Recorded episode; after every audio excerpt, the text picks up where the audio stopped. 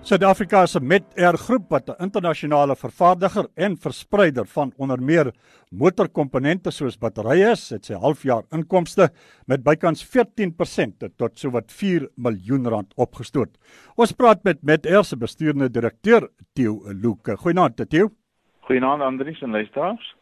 Theo, die inkomste groei van byna 14%. Hoe het julle winsgewys en bedryfsgewys gevaar? Ja, Andries, uh, in die winsgewys in ons energiebesigheid het ons 'n goeie opbrengs uh, gelewer. Ons het groei gehad in bedryfswins voor rente en belasting uh, tot en met 234 miljoen wat 9% beter is as in die vorige jare. In ons komponentbesigheid het ons egter 'n verlaagde bedryfswin van slegs 23 miljoen rand gehad. Dit het veroorsaak dat ons wesensverdienste verlaag het met 51% tot 54 sent per aandeel teenoor die 111 sent in die vergelykende eh, periode. Theo, waar kyk Better tans na sakegroei geleenthede?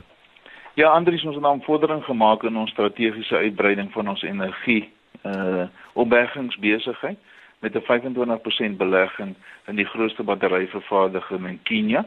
So ons groei is dus gefokus op ons energiebesigheidsbeen. Ons fokus op ons komponentsbesigheids uh, eenheid is om ons effektiwiteit te verhoog en ons marges uh, te laat stabiliseer rondom die 6 tot 8% mark teenoor die 1.2% vlak wat dit was in die eerste helfte van die jaar.